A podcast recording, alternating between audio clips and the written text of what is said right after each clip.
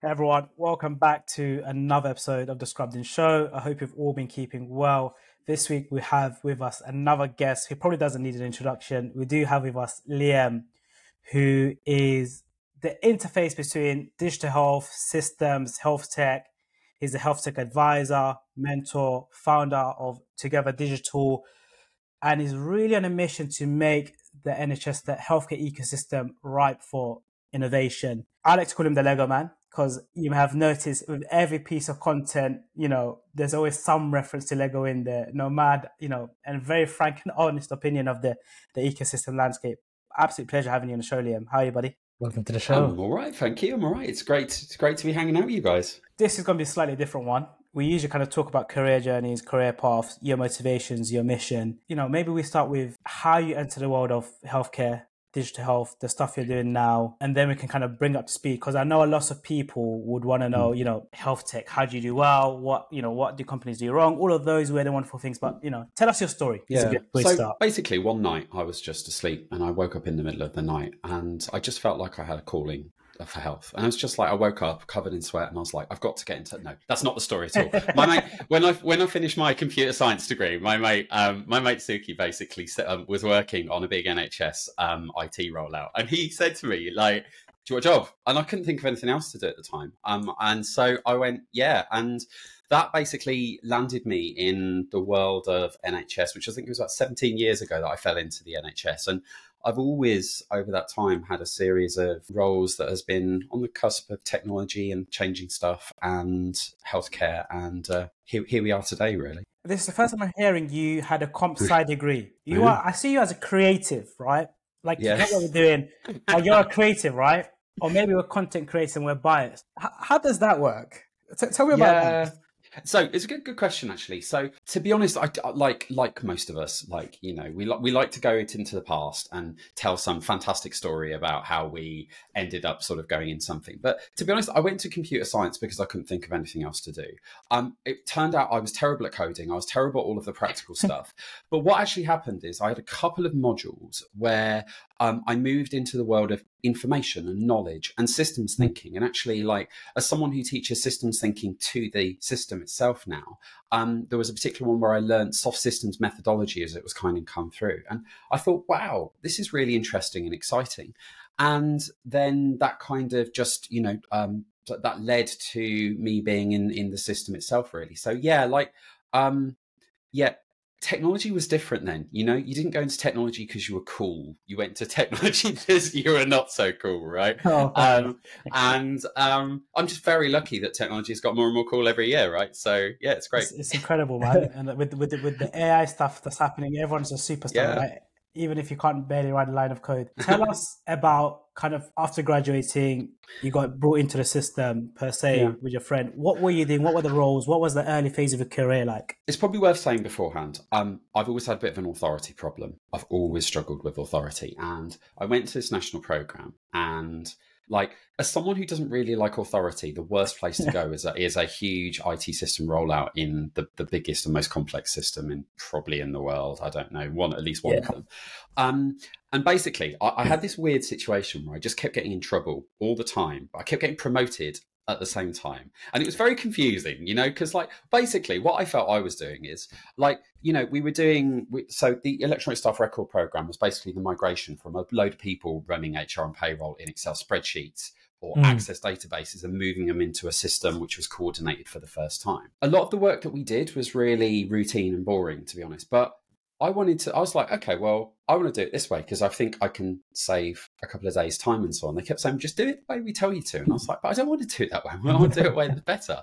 Um, and then, so I carried on through that and I kept getting promoted up and kept getting promoted up. And then um, there was a lot of consultants on the team. And I was like, you know, I was earning about 30 grand at the time. And I had these consultants that were earning three times what I was earning. And then one of them said to me, Liam, you got a bit of sass you should just go and be a consultant because you know I earn three times what you do. And being me, I was just like, okay. So then I left. I went traveling and I came back, got on the phone, and I called a recruitment consultancy. Said, "Hi, my name's Liam, and I'm a consultant. Can I have some consultancy work?" And they went, yeah, because it was a different world to nowadays where it's much more difficult, right? But they're yeah. just like, yeah, okay. And they came back and like, here's a here's a menu. Where do you want to go and live? And I was like, Cambridge, okay. Oh, wow. And and that was the start of the next phase of my career actually, where I started really getting into the NHS. So a lot of it was chance up until that point, really, and then a little bit of passion and interest really started coming in. You are like one of those nightmare people where like you're very good at your job, but you just don't respect authority it's, it's a very do you feel that has lended to why you're very successful now where you just go out and do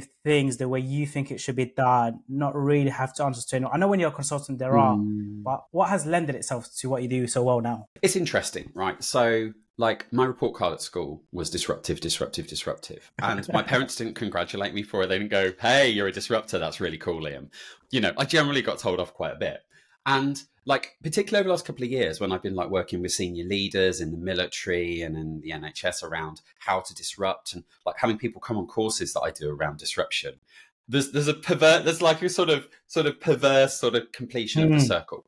The one thing that I've learned and actually that I teach quite a lot is is that disruption isn't just one thing. And there's there's two there's two definitions of disruption. The first one is chaos and anarchy and just fighting everything. And I think mm-hmm. actually as a young guy with a bit of a chip on my shoulder, I definitely was that guy for a while.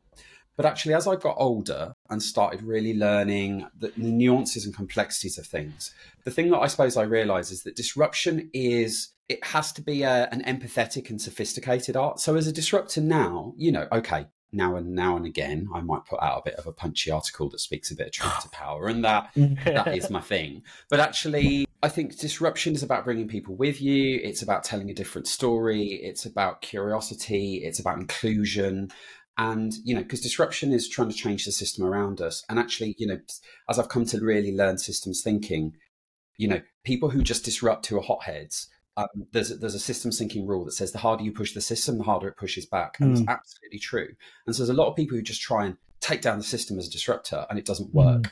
And there was a lot of failure in my career where I really learned about the way to do it responsibly. A, lot of our listeners will be will have picked up that you used the phrase systems thinking twice now, and they will be asking the hmm. question. Mm what exactly is that? So can you just walk us through systems thinking? Yeah, yeah absolutely. Well, um, I think it, I think it probably take about eighteen hours for us to properly walk through systems thinking. My, my, last course was about eighteen hours to kind of go through it. But in terms of systems thinking, I think you know even if you're a clinician in the system or you know you're you're sort of on the periphery or a health tech company, like the, the, the, healthcare system or any system is incredibly complex. There's lots of different mechanics and bolts and regulations and specific things.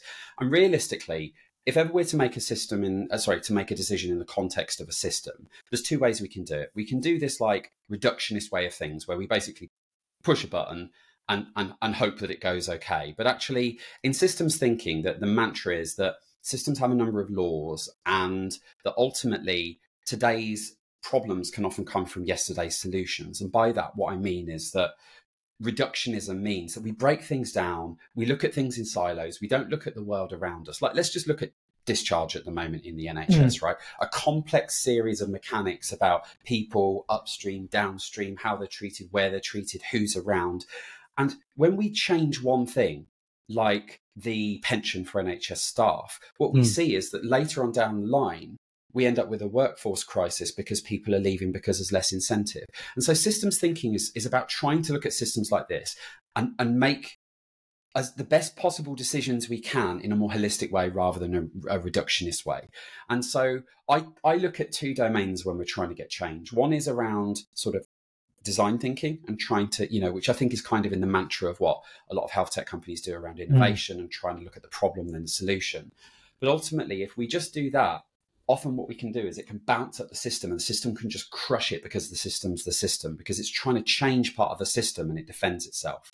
So by looking at the two of them that gives us an ability and a perspective to be able to plan for what might happen and to make sure that we don't inadvertently get negative consequences as a result. And so with a system as big as health and social care and integrating systems and so on um, it's a really it's a really good practice to be able to do, and it's really helped me think about the things that we do and what what happens as a result. And I think it's great that you kind of call it a system because it is a system. It's not just an organization. It's mm. people's different bodies, different hierarchies, and mm. I think having that base knowledge and understanding is super important for some of the stuff we'll probably come down to talking later. Mm. You did a bit of traveling, you signed up to be a consultant, you're your own boss now. Tell yeah. us, you know, do you feel a bit more fulfilled in your career per se? You know, what were some of the early projects you got your teeth into? It's interesting um, because uh, I spent a lot of time in public health, a lot of time where information was starting to become a thing, and there was like, you mm. know, sort of regional directors who'd made a load of promises, and they were like, Liam, I wonder if you could tell me if uh, we've actually solved the problem. It's like, well, have you been measuring it? And they're like, um, and you know, so you know, generally it would be like, well, do you want do you want me to try and find the answer you want, or do you want me to actually find the truth? And they were like, I think so both, Liam. It depends yeah. what it says. And so I did a load of that, but actually in 2010, post financial crash, um, the um, conservative Lib Dem coalition had just come in and was starting to bring about huge cost saving efficiencies in the system, um, which at the time was called QIPP. Um, and you know, if you say QIPP to some people who've been in the system for a while, they sort of shudder and shiver. Yeah. You know, um, and um, bizarrely, they came up to me and sort of said, "Hey, Liam, um, we've got this senior um, pharmacist, um, and we're basically looking to kick off a 90 million savings program for the for the sort of East of England region over a couple of years. Could you come and like, you know, be the PM, set it up, do the operational mm. stuff?" And I was like, "Yeah, okay, pay my day rate. Sounds interesting." Um, and actually, that ended up being the next eight years of my life because, yeah. um, and this actually has sort of led me to going from someone who was interested in a system to being really passionate about the system. Um, and so the, the short journey of what happened was, um, and this, you know, was we instead of doing this like ivory tower thing where we just pointed at people and said, "How are you performing?" and send us spreadsheets, which is still the general mantra for you know a lot of sort of regional bodies. We actually just went, "How can we help?"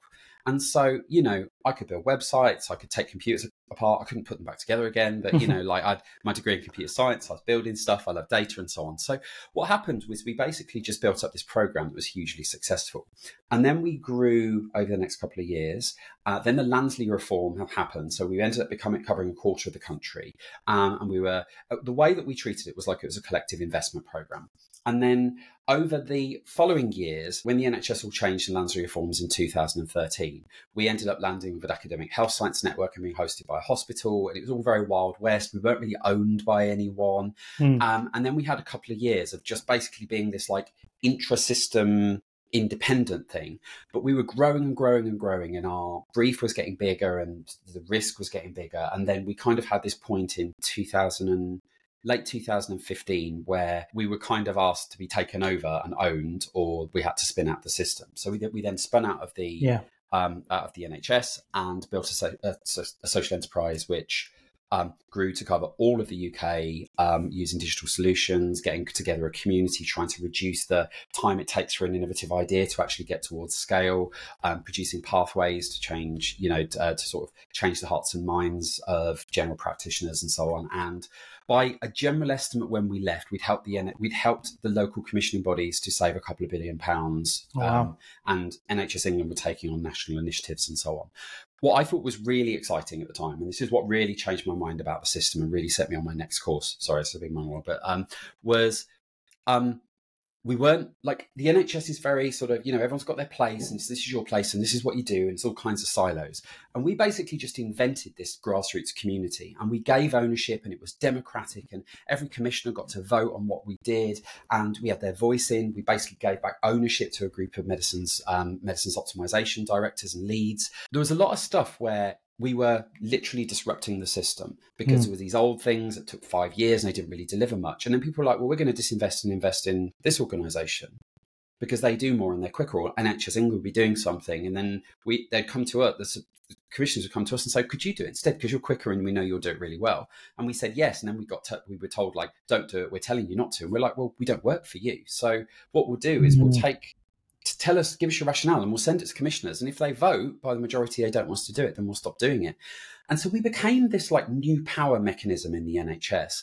And that for me was the thing that I found really exciting. We were using digital to get this group of people across the whole country to work together and vote together collectively. And that made me really think, you know, before I left, like, I want to take this further. I want to see how can we actually stop being so slow and like just grinding everything down for ourselves and start finding new ways where we can collectively produce grassroots movements.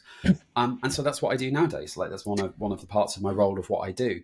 And so I'm really interested in power and changing dynamics and how digital can play a role and how we can actually change our environment so digital can work better. And so that's when the passion really started coming. And it was a wild, crazy ride, um, you know, doing that. And I'm really proud of that piece of work. But, you know, now I'm out there trying to see if I can build a build a bigger thing for the system and try and do it in different places. With the with systems thinking now and talking about getting innovations out mm-hmm. there, right? right? The question I want to ask is, and this is what mm-hmm. everyone will say about the NHS, is that innovations are just so difficult to get out there.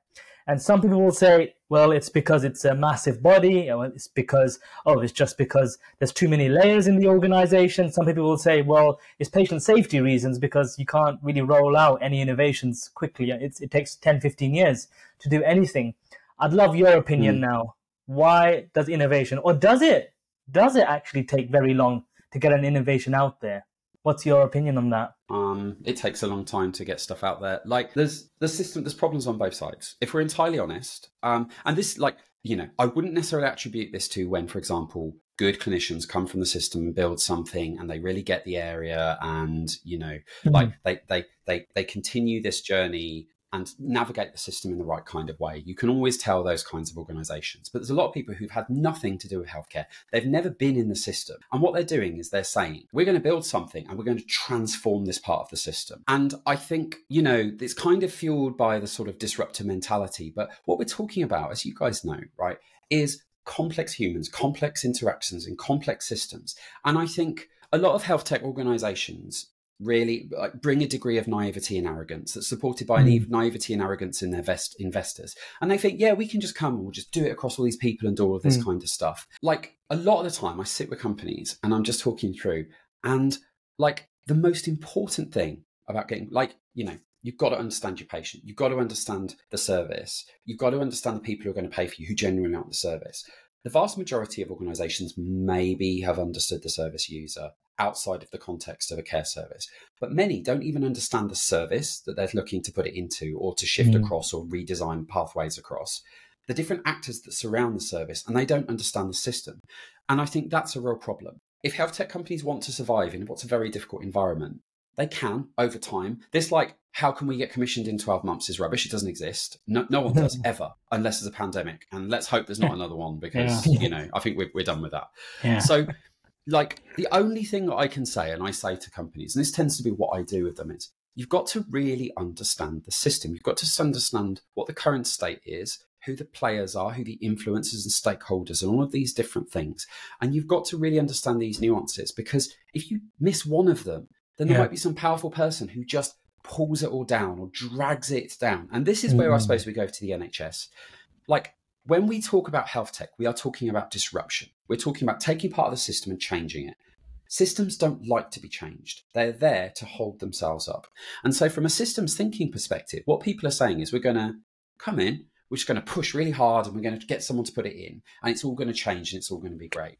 But in the system, suddenly there's reservations, there's views about risk, there's mm. concerns around things. There's a lot of people who maybe don't understand it or that it's possible. You've got incredibly long governance processes. Like um, in 2021, I built like a 12 month course for people in the system to hmm. understand all of the ways that they slow themselves down and crush innovation and how to do it differently. And so, from this perspective, you know, like from both sides of this. Like the system is slow and cumbersome, and you've got to understand it to hack it. Like the way that we succeeded in the NHS when we really started to succeed and continue to succeed was when we really started to see where we could find that ground in between. We weren't pushing mm. it hmm. too hard, we weren't pushing hard enough, but we could see the NHS has lots of different loopholes and ways you can hack it. That's how you win in the system. But that requires knowledge and understanding and sophistication. And so the more you understand it, the more you can anticipate how the system is going to grind you down and then hmm. counter it. And I think a lot of the stuff that I've been putting out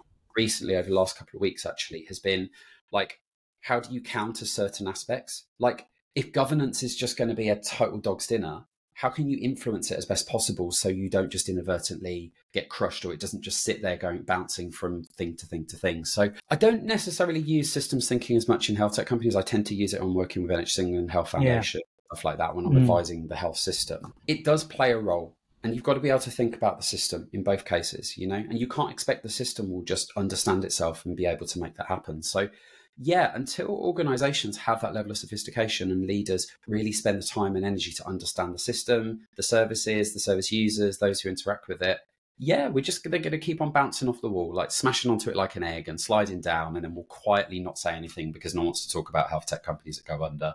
No mm. knowledge will be passed on. The next round will turn up, smash against the wall, yeah. and you know the, the, the, cycle will repeat. Um, but good uh, companies do grow and go through, and all of the seasoned leaders, they mm. know it's a long game. They know it's a marathon. You know. Mm. I was going to say, is there an example of a company that you've seen that has navigated this NHS system landscape really well, and you know examples of where they completely messed it up. Well, so the, you know there are some companies who have realised that some of the things that they're trying to bring are a little bit too much. And what they've done is they've met the system in terms of what their immediate gains and transformation is so they can build in. So a lot of organizations that are trying to build up to AI have mm-hmm. quite sensibly started looking at functional improvements that mean data is gathered and then can start to build that over time. And there's a few good examples of that. There's a very well known example of a particular company in primary care who had a really good way of getting traction across general practice where it's a real graft you know getting to each each mm. general practice is really hard and they had a really good way of being able to basically use endorsement from place to place to place and to incentivize it which has meant that they integrated enough to then be able to you know insert products into that particular area and you know they've been well, well acclaimed for doing so. There's there's lots of different you know there's lots of different examples. Like a lot of the obvious examples that people talk about or used to talk about, like Babylon and so on, are generally like yeah. loophole companies where generally they've realised there's a loophole and they've managed to get in to do something. But you know many of those haven't necessarily succeeded so well as well. Maybe another question, which I'm sure a lot of listeners will be interested in hearing, is how do you then get the traction you need for the system to be more receptive to the innovation or the disruption? What can mm. you hmm. do? The way I talk about it is like proactivity. Now, you can't have everything that the system needs, right? Mm. But a company that is understanding their area and constantly listening and really hearing what they need will hopefully be able to hear the things that they are being told that are required by the system. So what I talk about is kind of like bootstrapping, emerging, and then established, right? Mm. And that all of these areas, there's different levels of proactivity. So the first thing about proactivity is just try to create articles that suggest things that could be used in business cases and tenders and you know like you know obviously they've got to go through their DTACs and stuff like that but basically anything where there's an internal process being able to try and provide content and information to support people writing it will increase their chances of success. Then we go around the cycle again. But ultimately what happens is when nhs organizations use it what they can then do is start using those as templates to go, ah, oh, you know, this trust down the road. Well, they just use this for their decision making process, and you can start to do that. Then, as you hmm. start to get towards more success, you so you know you're building up effectively a playbook approach, like a bootstrapped playbook to, to kind of increase this. Because ideally, things scale in the NHS, and the way that yeah. my organisation scaled is we got to a tipping point where absolutely, where ultimately, you know, we were we were growing because other people were saying, "Oh yeah, we use them and we invest in them," and then it got to a point where half of the country was. And then we just slid down that scale and completed mm. coverage. Mm. And behind that journey was us basically writing the business cases, giving all the information that they need, every single thing that they needed. Whenever a big CSU came together and tendered, we would just give them everything they needed for a tender. Mm-hmm. Or we'd go, oh, actually, here's a couple of other example tenders that, that we used in order to commission us. So they just use that one from down the road.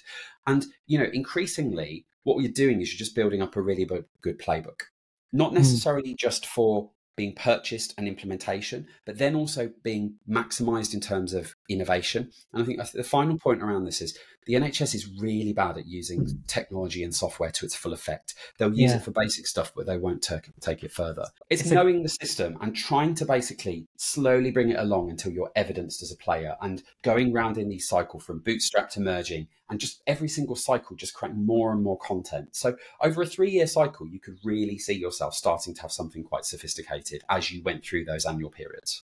Mm. And I think it's good. And I think, yeah, you're just, you know, the tip of the iceberg. And I think it, introduces the conversation and a different way of approaching the system.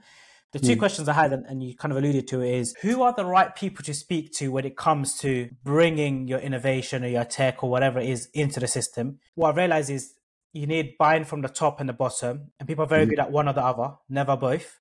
Mm-hmm. And tell us a bit more about this life cycle sales cycle, purchase cycle, because you know you think you can and the NHS buys things whenever, any time of the year, but obviously there's more to it. So those are the two things I'm quite interested to know more about. It's really, I, I, think it's really important to find your problem owners, right? And mm. I've written quite a lot of stuff around like really focusing on the problems you solved and where they exist in the context of the NHS is really, really important because ultimately that resonates with people who really live that problem.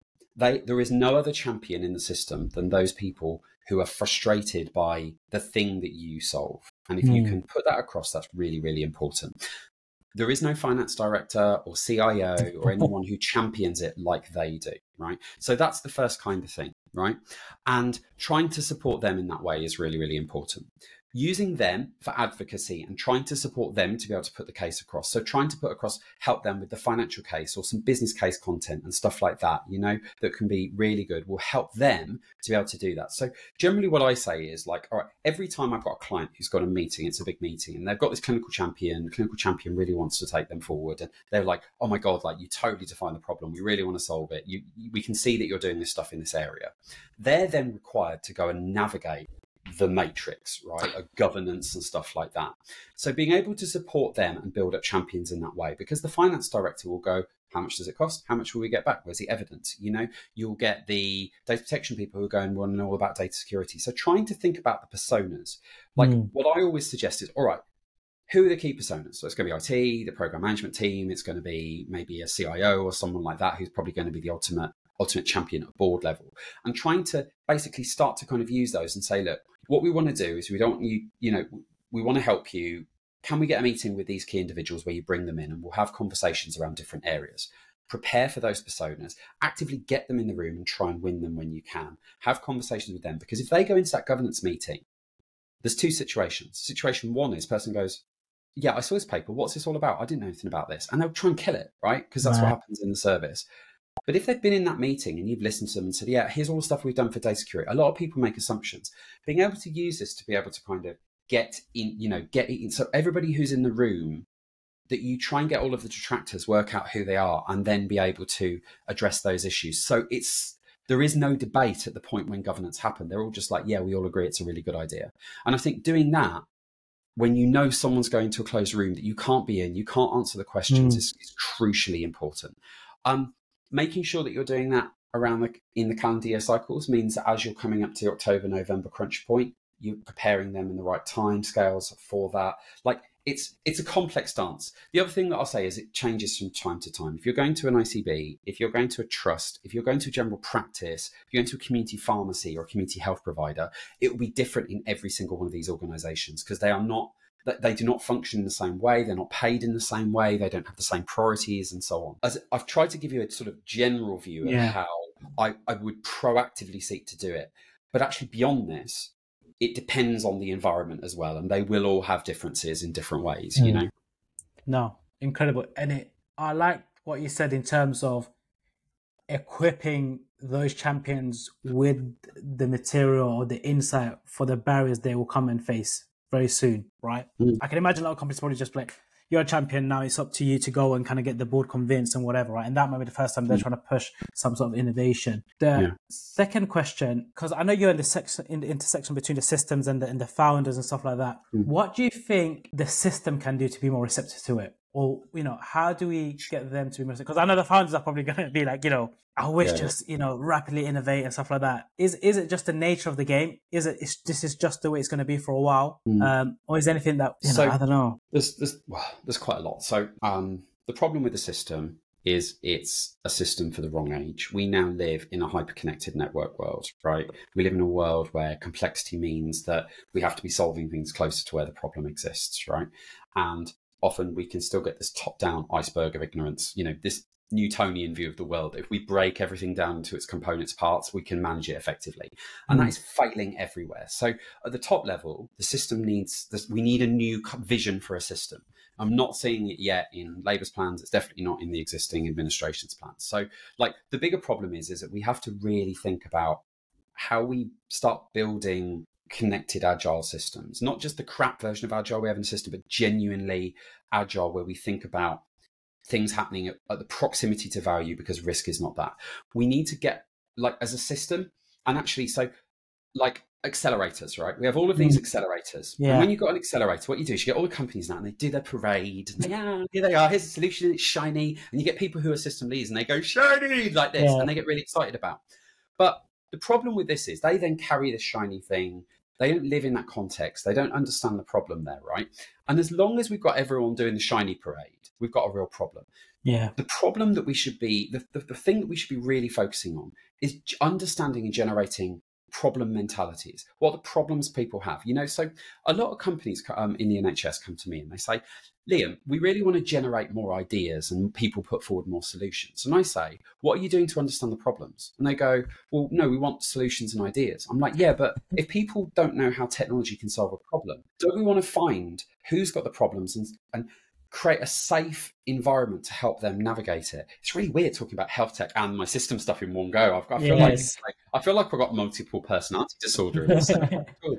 Um, I, I feel like there's a big wall and like never the two shall meet, right? But so I think we need a system that really owns and understands problems that we try and devolve, you know. So accelerators that are problem focused accelerators and not just the nationally defined problems, but where a clinician can come along and say, I run a neurodisability service and we need to be able to see this and manage these people in this way. And these are their accessibility needs and these are the things that they have.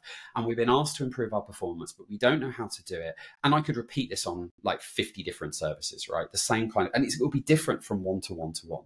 For them to be able to come and do this, will help them to be understood so they can get the right kind of partners, they can become the right kind of champions. So I think devolution, like silly power mechanics that we've got in this old power Yeah. system, hiding information. Like I built a CRM for a few organizations where I've mapped all of the different like the ICB structures, the sub ICB structures, the general practices, what IT systems they have in primary and secondary care. It took me days and days and days because that information is all made difficult and hidden. Like Mm. there's a whole number of sort of system elements where we've got to move towards transparency, better networks, problem orientation, not shiny thing, you know.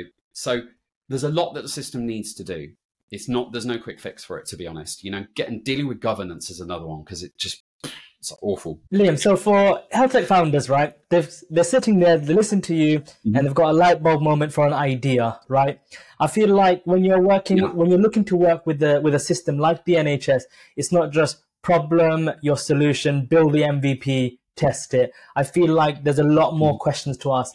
Give us some critical questions that the founder who's listening to you right now has to answer on paper, map it out before they just dive deep into sort of building this innovation out. Firstly, obviously, who is the service user? What's their pains and gains? What do they need? What are their what can they do? What can't they do? Like we've got to start with the user, right? Yep. And a lot of people do that well.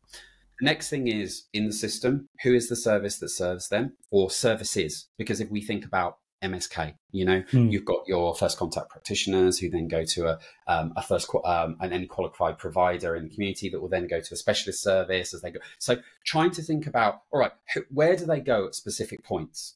Um, i- i- i- is is really critical so you can understand the services. Trying to find a way to just understand who represents those those those services or those professions. You know, if you're in speech and language therapy, go and understand how speech and language therapy works and how that you know that side of things works. Um, beyond that, then I think it's where are they situated? What are the kinds of organisations? How are those organisations commissioned and for what? Are they organisations who are a all you can eat diner on a block contract where they're just paid to just serve as many patients as possible? Are they Mm. are they general practitioners who have very specific targets and metrics but aren't like aren't paid to invest in care? Um, it, you know, because ultimately you've got to know who your customer is and where the transformation is kind of happening. Similar, if you want, if if you start to come to the conclusion or think that you know the the, the organization might be how do I put this? Um, you start coming to the conclusion that you're going to be changing a pathway or redesigning a service, or that something is going to materially have to change. Then you also need to know if it went from one place to another, or you're empowering one kind of staff. How are they paid? What's the frameworks? You know, a lot of companies are like, okay, well, we can put it. GPs can do this, so acute centres don't, or community Mm. pharmacists. But actually, what does a community pharmacy contractual framework say? What are they paid for and not paid for? How is that incentivized? Trying to understand that. And then I think the final thing that, like, there's there's probably a million things, but the final thing in a short, you know, format that we've got here is like just I suppose trying to understand where the system objectives align with it. What does the long term plan say about it? Is it a priority or not a priority? Is there something adjacent to that that is or isn't a priority? Are they in the operational planning guidance? Um, does it feature in what good looks like? You know, the the tech thing, and who in this context is being considered as the most important part of the system. So if you do a communication platform, there's no point going to a provider now because what good looks like, for example, says that the local integrated care systems or ICBs should be creating common communication platforms. So there's the policy side of it as well. And then out mm. of this should hopefully emerge either, oh my God, and then you run away, or the alternative, which is, all right, I can start to see what happens. And to be honest, like this tends to be like the thing that I'd say is, and I'm like, I'm not plugging here, but mm-hmm. if you're new to a system and you don't it, or you've just been in one part and you're trying to solve something, get help from people who understand the system. Yeah. Who can sit there and do it? Because sometimes I sit down with companies, I'm like, all right, so this is how these are paid and these. So actually, you think you're selling to these ones, but actually, they're not going to pay you for this. It's community, it's community health services. Community health services will do this, but they will need to be they will need to put the pitch up to integrated care boards because this is a this is a care outcome and it's an upstream thing. You know, so you start getting to that, and suddenly it's like, all right, this then starts to talk about viability. And I think this is where it goes. Yes, service user. Yes, the transformation. Yes, introducing the technology. But ultimately, you have to understand the system because it could be that you come up with all the great answers, which is perfect for a service, but nobody's going to pay for it. In which case, yeah. what are you doing? You know, there's a lot of mm. companies.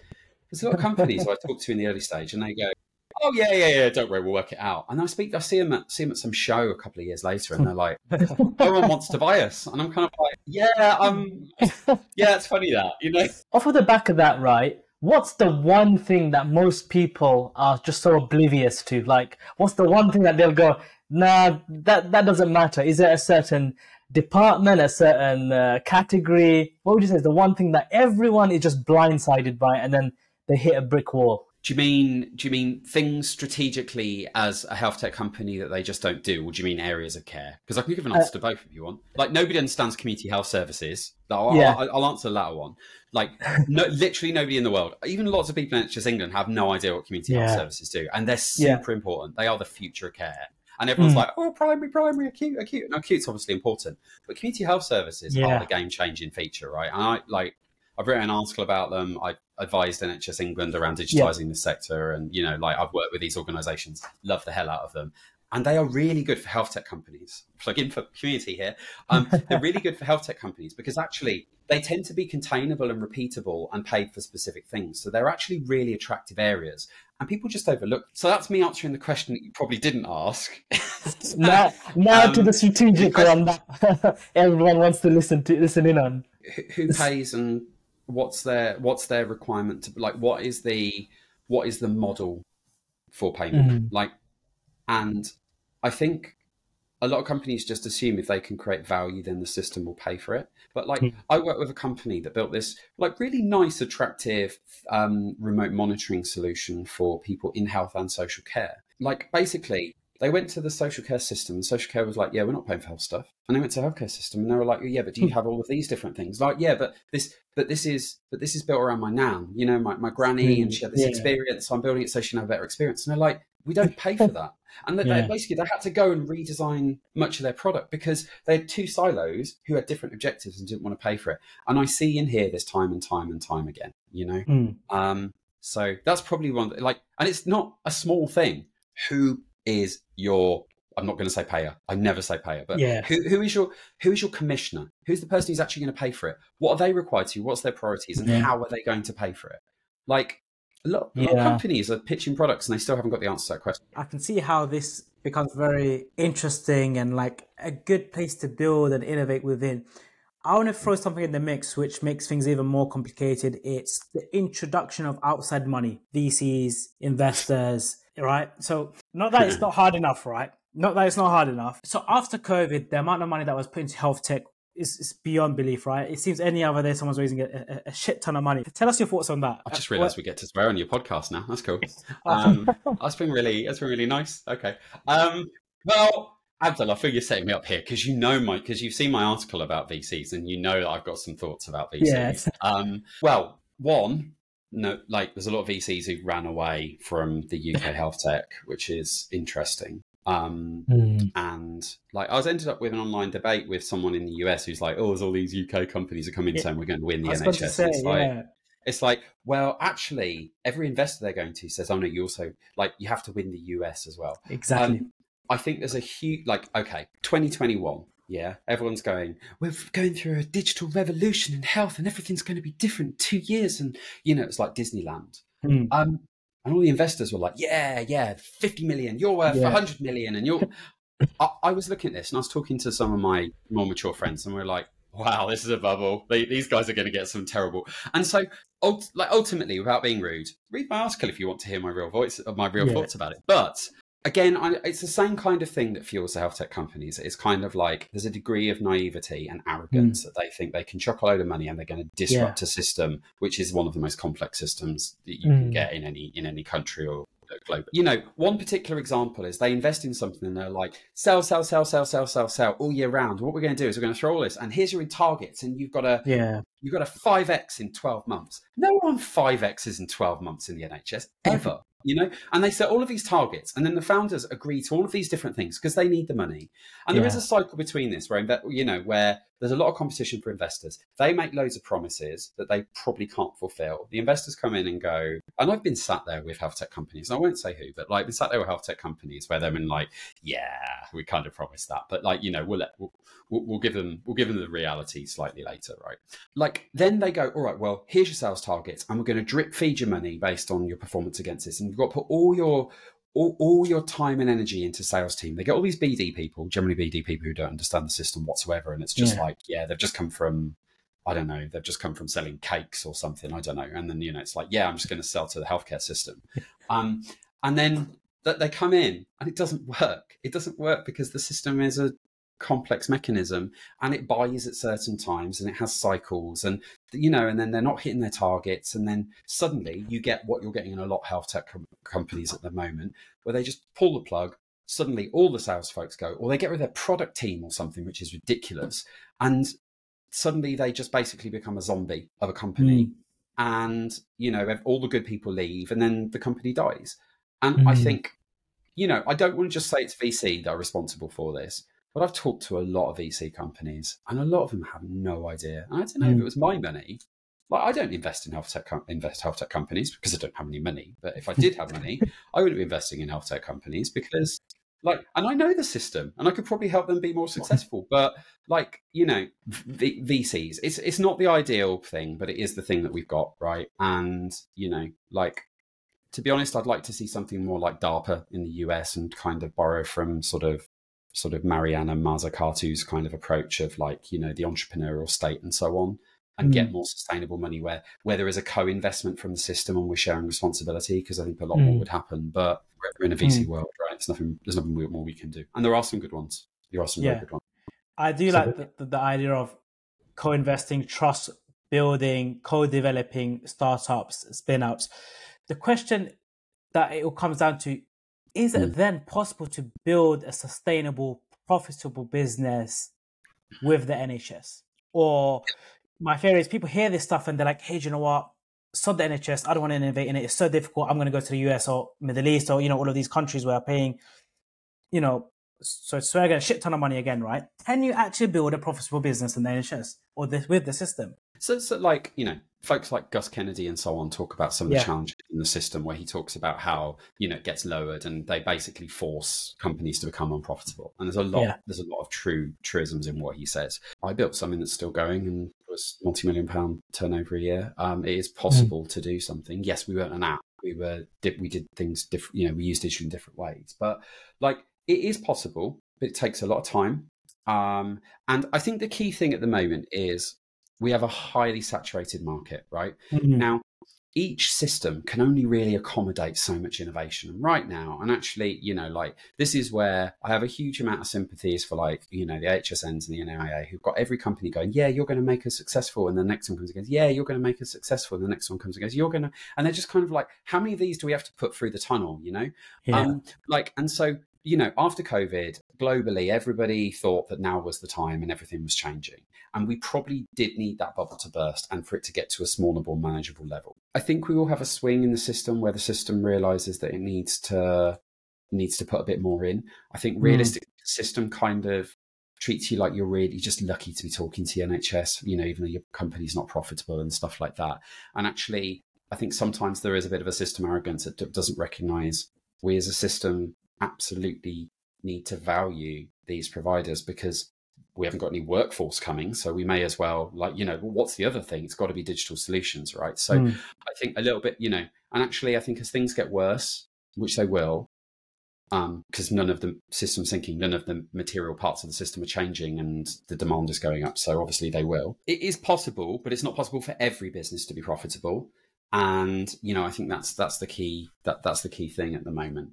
Um, but I think you've got to get money that allows you to go for the longer term. Like the companies that are the best that manage to actually build up are the ones who don't go for huge valuations and investment. They try to get by whilst they're building it up with a smaller team. It's not, Mhm. you know, they're not, they're not, they don't have this 10x mentality. They're just like, all right, it's Mm. going to take a while for us to build it up, you know, and, and are fi- financially prepared to kind of for that to happen in inches. Like, you know, like when I talk through the story of what we managed to build, it's like, oh, it's really good. It took us eight years. It took us eight Yeah. years from the very first concept to, to, to getting towards total national coverage. And I think there's a lot of companies that are like, we don't have a tolerance for eight years. Exactly. You know, Mm. eight Especially years. VCs, What- what- right? what's you get VCs in the mix. I'll, I'll have exited my third company in eight years. What are you talking about? You know, it's Yeah. just like so. Um, Liam, at this point, I'm just thinking now how you develop your company. Would something like something similar to how venture studios run work quite well with the NHS? What do you what do you think of that? As in, it's all essentially brought in house, fueled by the the NHS, um, co-developed, and run like a business, not run like a like an in-house project. What what do you think of that? So I'm, I'm glad you asked because actually last year I spent a lot of the year with the Health Foundation building something that emulates that. So Hmm. um, what we were looking at is, and so I, um, with uh, a fab organisation called Public, um, we were supporting the Health Foundation to do the research, and I spent a lot of time leading the thinking around the research around relational care concepts and proactive care, and how we can start to build the next horizon of care, and doing lots of interviews, and then working very closely with the um, Health Foundation team, we supported them to be able to design something that actually moves away from the Health Foundation thing to something that is more like more like a sort of social or social or sort of value based venture capital system. Mm. Now, the Health Foundation is not venture; it's a charity. But what we hmm. try to do is take some of the best of you know those particular things, and actually that program applications finish in nine days, and we're going to start to see hmm. something that is supported and nurtured. And then there are different steps of investment, and so I'm not currently involved in it, but I'm close to the folks who are doing it, and I'm really, really excited to see how that's going to happen. Because as you said, like I think something like that is really interesting and Yeah. offers value. And actually, I think if we can build something like this properly, and maybe that it's more locally connected, and so actually, you know, as the health innovation networks, you know, the the the new version comes through, what I'd love to see is something that was kind of much more system owned and grassroots, but was kind of almost like sandboxing the ability to do innovations, but also the ability to kind of maybe in, invest in a slightly different Mm. way, you know, that, that kind of brought co-ownership in. And actually, like, if you read the recent, um, oh, was it Imperial or UCLP, um, uh, Lord Darzi and O'Shaughnessy's paper uh, that Imperial. they did, it was Imperial, right, talking about equity in the system. I think, you know, we're Yeah. starting to kind of bring that concept in as well. So I really think there is a possibility to have something that resembles more of a spinning in. And what's interesting is I think it might end up landing on Labour's desk. And it's like, Yeah. it's really weird. You know, we've got we our, our policies sometimes seem to be like totally, totally mixed. You never would have thought Labour would do that. But I think we might start seeing something like that out of necessity.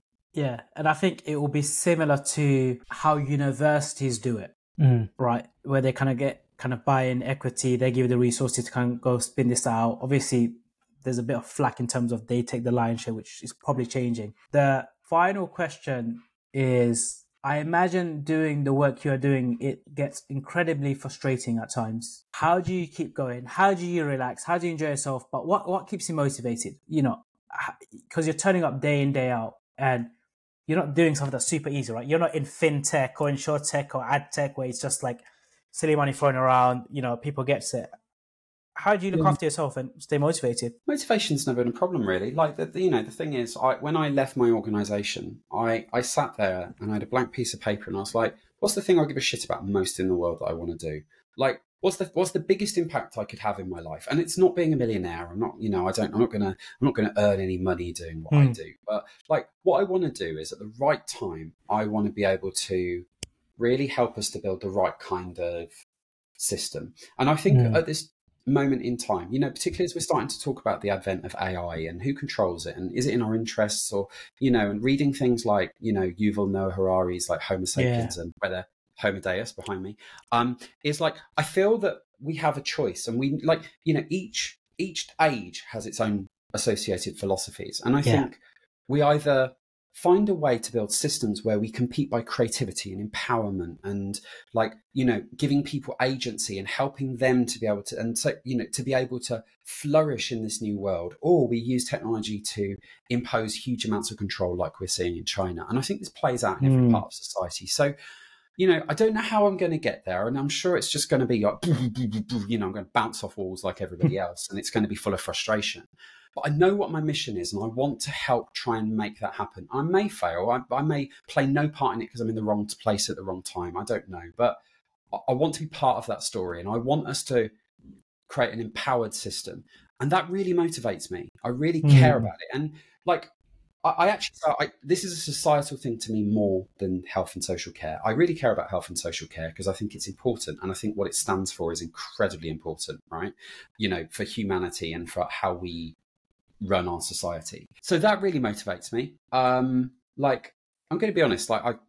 I'm on a multi-year cycle of like burnout and chill out and you know recover and burn out and chill out and recover and you know like to, end of 2021 I was totally burnt out from trying to do this thing too much. So I- I'm not going to pretend I've got some amazing recipe. I'm just like, I'm just, I'm, I'm, I'm like that to be honest. But like, you know, I got, I got a partner and a wonderful son, and you know, I enjoy spending time with them. And I'm going down to three days a week over the holidays, so I can teach my son to swim and go camping oh, nice. over the weekends. And Amazing. you know, like. I, as I get older and grayer, I'm, try, I'm I'm trying to find a way to answer that question, but I'm not entirely sure I've got the answer just yet. Yeah, we, we always like to ask that question.